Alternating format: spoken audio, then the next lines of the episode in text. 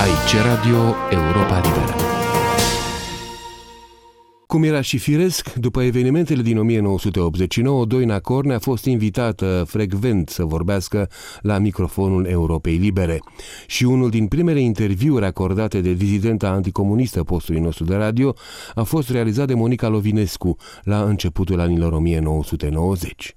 A întâlni în carne și oase un simbol un simbol al rezistenței românești, reprezintă, cine nu și-o închipuie, un șoc.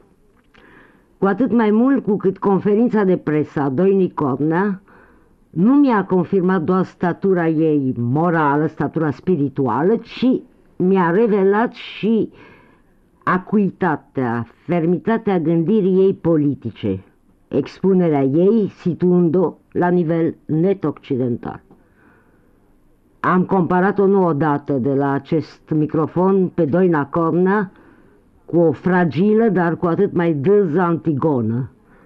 Și iată că Antigona gândește politicul nu numai în termenii absolutului, ci și ai posibilului. Și când mă gândesc că adversarii ei, pentru că există, din păcate, și așa ceva, aveau întrăzneala să afirme că Doina Corna, din punct de vedere politic, e naivă.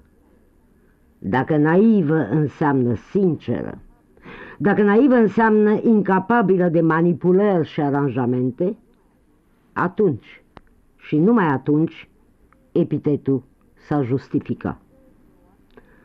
Dar iată că o astfel de naivitate apare atât de primejdioasă manevrelor puterii, încât doamna Doina Cornea constituie principalul cel al campaniilor de calomnii orientate. Ce vi se reproșează, doamna Doina Cornea? Mi se reproșează nu numai mie, ci și familiei mele anumite lucruri care mi se par direct absurde. De exemplu, ginerele meu, fica mea, ar fi cumpărat mai multe, până la numărul de 10 fabrici, întreprinderi în țară, hotele. Eu auzisem România întreagă. Aproape. Și ni se spune că vindem țara străinilor, străinilor între ghilimele, pentru că Văd că totuși acești străini sunt solicitați ca să dea ajutoare uh, oficiale sau în mod oficial guvernului român când uh, este vorba de aceasta, străinii nu mai sunt străini, ci sunt prieteni, însă în țară, când uh, e vorba să se facă o campanie um, împotriva mea de denigrare, atunci devin străinii, dușmanii. Știm, uh, aceste procedee sunt vechi de când comunismul poate. Acestea fiind spuse, nici fica mea, nici ginerele meu, repet, nu au cumpărat uzine pentru că nu au nici mijloacele, nici uh, dorința să devină industriași. Dar întreaga această campanie a început cu un reproș major că vreți să înfometați țara. A spus că nu trebuie să se dea ajutor României cât timp nu există garanții pentru democrația ei, pentru democratizarea țării. Ori n-ați spus acest lucru.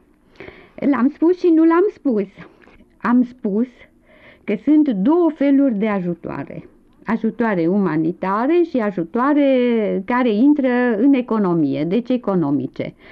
Pentru ajutoarele umanitare am spus că este mare nevoie de ele, tocmai pentru a nu înfometa țara și nu numai la alimente m-am referit, ci instrumente medicale, dotări de creșe, de știu eu, medicamente, aparate de imprimat, de multiplicat, mașini de scris, hârtie, etc., etc.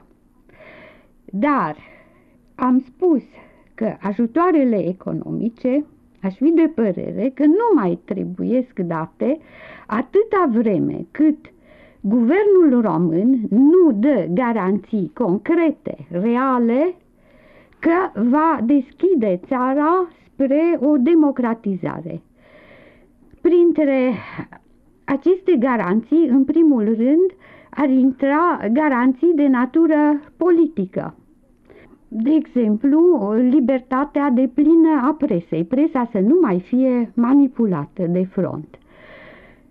De asemenea, pentru partidele politice, politice istorice. Istorice, nu? da, care sunt net dezavantajate față de front prin faptul că publicațiile lor depind de imprimeriile de stat, nu li se dă voie să aibă imprimerii proprii, deși au fost mulți care ar fi dorit să doneze rotative. Da, aici revine străinătatea care i-ar ajuta, așa? Da. da.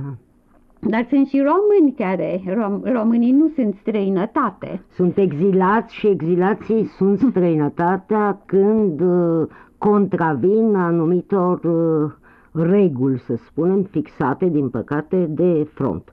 Nu numai hârtia sau faptul că depind de un organism central înlocuiește cenzura. Nu putem vorbi propriu zis de o cenzură, avem o presă liberă, există o presă liberă, ne gândim la România liberă, ne gândim la dreptatea, ne Da, gândim... și sunt uh, câteva ziare independente. Și sunt foarte și multe ziare independente. studențești, în mod special, sunt foarte bune și curajoase. Și, dar și nu... ziarele culturale, iarăși, da, sunt foarte bune. sigur nu se știe cât timp vor funcționa în aceste nu, condiții. Da, există două, două metode uh, nu sistematic întrebuințate, dar care au fost întrebuințate, care au înlocuit până la un anumit punct cenzura, adică tipografii care spun că nu vor să le culeagă, s-a întâmplat cu dreptatea. Și cu opinia din Iași, și care este din Iași. unul din cel mai bun ziar studențesc, cel mai curajos. Acolo am văzut niște articole, într-adevăr, care mi s-au părut excepționale, cu titlul, de exemplu, Nu ne furați uh, Revoluția. Uh, opinia n-a apărut timp de 3 sau 4 săptămâni pentru că tipografii ar fi făcut grevă. Ei, eu nu cred că această inițiativă a fost luată chiar de tipografi.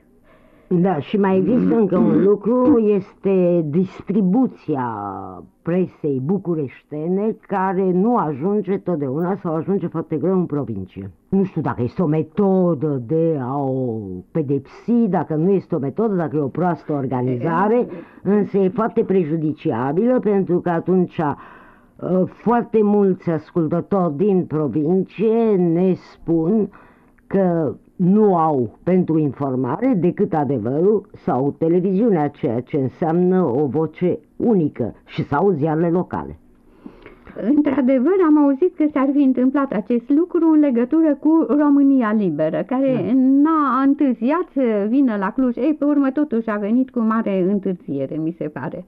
Da, cred că nu putem vorbi, cred că sunteți de acord, nu putem vorbi de o cenzură instituită, nu suntem sub nu, un regim nu, de cenzură. Nu, asta Dar suntem nu. sub câteva manevre care tind să cum să spun eu, să slăbească din puterea presii atunci când este prea ofensivă. Lucrul ăsta se întâmplă, nu însă totdeauna. Ceea ce am constatat eu da. în legătură cu cazul meu. Sunt calomniată în mica presă uh, regională ziare... Sunteți, scuzați-mă, sunteți calomniată și în cea centrală. Eu însă oh. m-am răspuns la niște calomnii care au apărut uh, în presa centrală, nu numai în cea locală, nu vă faceți iluzii. Totuși văd o manipulare, sunt da. mai mult calomniată și în termeni mult mai violenți și nedrepți, bineînțeles, în această mică presă pe care o citesc în mod deosebit muncitorii, țăranii, probabil pentru că aceste ziare le sunt mai accesibile din toate punctele de vedere. În același timp, în această presă locală, Există persoane care ar fi dorit să mă apere și s-au prezentat la redactor cu articole. Aceste articole au fost respinse nu le-au putut publica, decât uh, foarte rar. De exemplu, e cazul revistei independente studențești, nu? Unde a apărut un articol uh, foarte frumos uh, care vrea să mă apere. Dar articole în care sunt apărată apar mai ales în marea presă, cum e România literară, România liberă, acolo mi-a luat Paler, mi se pare, apărarea într-un articol mai de mult, în România literară au apărut mai multe articole elogioase la adresa mea, dar aceste articole nu mai sunt citite, preluate, probabil, de e, cititorii ziarelor locale. Deci această apărare nu ajunge la celor care sunt sunt manipulați împotriva mea prin, prin mica presă. Eu văd o manevră în aceasta. În afară de faptul acesta, mai e ceva și în legătură cu străinătatea. Marile ziare ajung în Occident. Sunt, deci, ziare... Ajung care... cam greu de -al Ajung greu. cam greu, dar din totuși păcate, ajung. Din păcate, da. Ei, românii din care le citesc în Occident și poate și presa străină se interesează de aceste articole, spun, ei, uite, e libertate în România, Doina Cornea este apărată. Pe când cele mici cu atacurile violente, acele, ziarele acestea nu trec hot, peste hotarele țării. Deci nu, nu sunt, se de știe, uz, da, sunt de uz da, local. Da, nu se știe că acolo eu sunt uh, atacată. Pentru a încheia acest capitol, care nu e din păcate încă încheiat, vi s-a inventat și o dublură, nu? Care merge pe la da. țărani, ah, este, nu? Da, da. Trebuie să spunem înainte că nu aparțineți niciunui partid politic. Nu, Sunteți nu. pentru am pluralism fără, fără... Da, am desmințit de la început acest lucru. M-am uh, Eh, văzut citată de mai multe partide ca făcând parte din ele și nu faceți parte. Și eh, nu pot să fac parte din mai multe partide. Deci era... Nu, dar nu faceți parte din deci niciun. Nu faceți parte, parte din, din niciun partid Nu, nu politic. faceți parte din grupul pentru dialog social. Dar acesta Atâta nu este nu e un partid. partid politic. Și deci cineva care să dădea drept Doina Cornea Chiar să cu, plimba pe la țară, nu? cu buletinul meu, buletinul dumneavoastră, și distribuia, ce, da, ce, ce făcea? distribuia dolari și cadouri oamenilor în schimbul înscrierilor în partidele, în, în, cred că în Partidul Național Țărănesc. Știi, așa mi s-a știți spus. că acest lucru cred că nu s-a mai repetat pentru că asta este o metodă comunistă, bineînțeles, dar e o metodă direct ceaușistă. Acest lucru nu s-a mai întâmplat de la cazul Goma încoace, pentru că în momentul în care Goma a fost în închisoare, din fericire dumneavoastră nu sunteți, S-a inventat un fals Paul Goma, care stătea la Atene Palace, la bar, și primea gazeta străini. Deci e o reminiscență, da, e, o, e o metodă. metodă. Notez că în săptămâna aceea un articol în uh, Adevărul în Libertate din Cluj, fostul uh, ziar al Partidului Comunist, uh, care se numea Făclia, în 15 februarie apăruse acest articol, deci această calomnie atât de grosolană, să-i spun așa, a apărut într-un ziar, nu sub formă de zvon, numai în... Dar în timpul ăsta când vă plimbați la țară ca să uh, dobândiți alegători pentru Partidul Național Țărănist, erați la Copenhaga. Da, da, eram uh, la Bergen întâi și pe urmă la Copenhaga. Ziarul nu a scris că um, m-ar fi văzut cineva cu buletinul, dar un profesor, o cunoștință, are rudeni în, în Câmpeni, e vorba de orașul Câmpeni, și rudenile acelea m-au văzut cu buletinul meu. Buletinul meu era cu mine la Bergen și... Și numai o instituție specializată da, așa, poate face... asta voiam să spun, mi-ați ghicit gândul. Mă întrebam cine poate să aibă hârtie de buletin. Știți că la noi e foarte, buletinul este o cărticică adevărată cu hârtie specială, deci...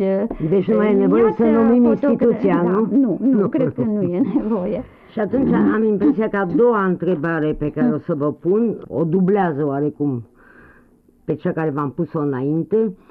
Termenul comunism a dispărut. Comuniști nu mai sunt. Au dispărut și metodele? N-au dispărut metodele, dovadă că dar trecând de cazul dumneavoastră, mă gândesc la aducerea unor muncitori sau așa zis muncitori miner sau așa zis minier de la Lupeni în da, camioane. Eu... Mă gândesc la probabil provocările care au avut loc în momentul manifestațiilor și care erau făcute ca aceste manifestații care erau mai întâi studențești și foarte liniștite, dar partea studențească a manifestației, ca din întâmplare, nu era filmată de televiziunea română și erau filmați provocatorii, toate aceste metode au întrecut, nu? Da, sunt metodele clasice. Eu le-aș împărți așa pe categorii. Este, în primul rând, demagogia. Frontul oferă anumite avantaje, acum decrete, știu eu ce, ca să dea aparența unui guvern în care muncitorimea, să zicem, sau, mă rog, toată lumea în țară să aibă încredere. Oamenii de bine, Sunt oamenii de bine, cum da, să aibă acum, da. încredere în Da. front. Ori eu cred că oricine ar fi venit după Ceaușescu la putere, ar fi făcut, era normal să, să abroge anumite decrete absolut uh, neomenești și să îmbunătățească viața populației țării. Nu, nu este mare lucru să reducă orele de muncă, să, adică săptămâna de muncă și, mă rog, alte înlesniri care s-au adus. Deci este un fel de demoga- demagogie în faptul că îți creezi merite din uh, ceva, îți faci o propagandă deosebită din niște lucruri care sunt absolut firești. A doua metodă este dezinformarea și aici intră Ce-am ceea văzut? ce ați spus, uh, fiecare manifestație a fost uh, torpilată, să zicem așa, de uh, o contramanifestație uh, formată de, mm, mă rog, eu spun că sunt niște activiști sau securiști care au influențat cercuri întâi mai restrânse ale populației capitalei, uh, au, i-au dus acolo, le-au împărțit uh, băuturi, și mm, au început să strige lozinci contrare celor care au fost scandate de manifestanți.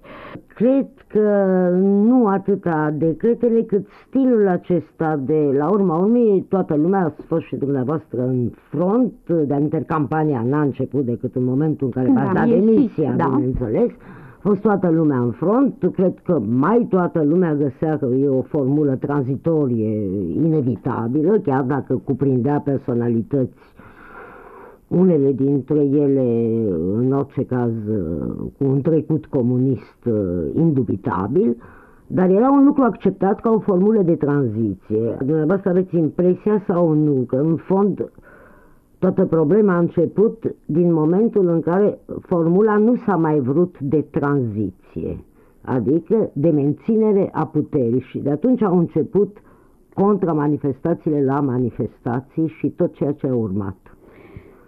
Eu cred că de la început a fost un plan bine calculat din partea frontului. Noi nu Credeți ne-am că da? dat uh, seama.